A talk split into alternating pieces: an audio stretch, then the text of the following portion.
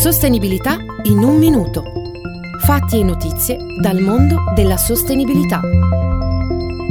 Oggi in studio Elisabetta Scuri e Tommaso Perrone.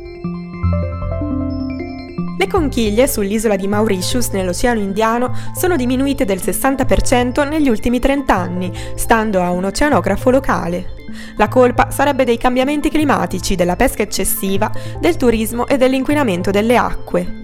L'aumento delle temperature rappresenta una fonte di stress per i molluschi che producono le conchiglie, mentre il fenomeno dell'acidificazione le rende più deboli e sottili.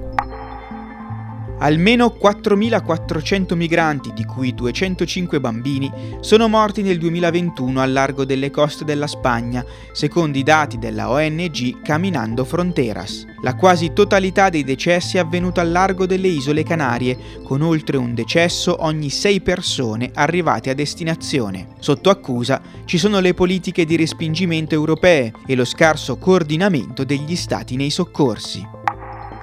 L'Italia è pronta a mettere fine alla produzione di veicoli a benzina e diesel entro il 2035. Il nostro paese vuole allinearsi ai più grandi stati europei nel percorso verso la svolta verde del comparto automotive.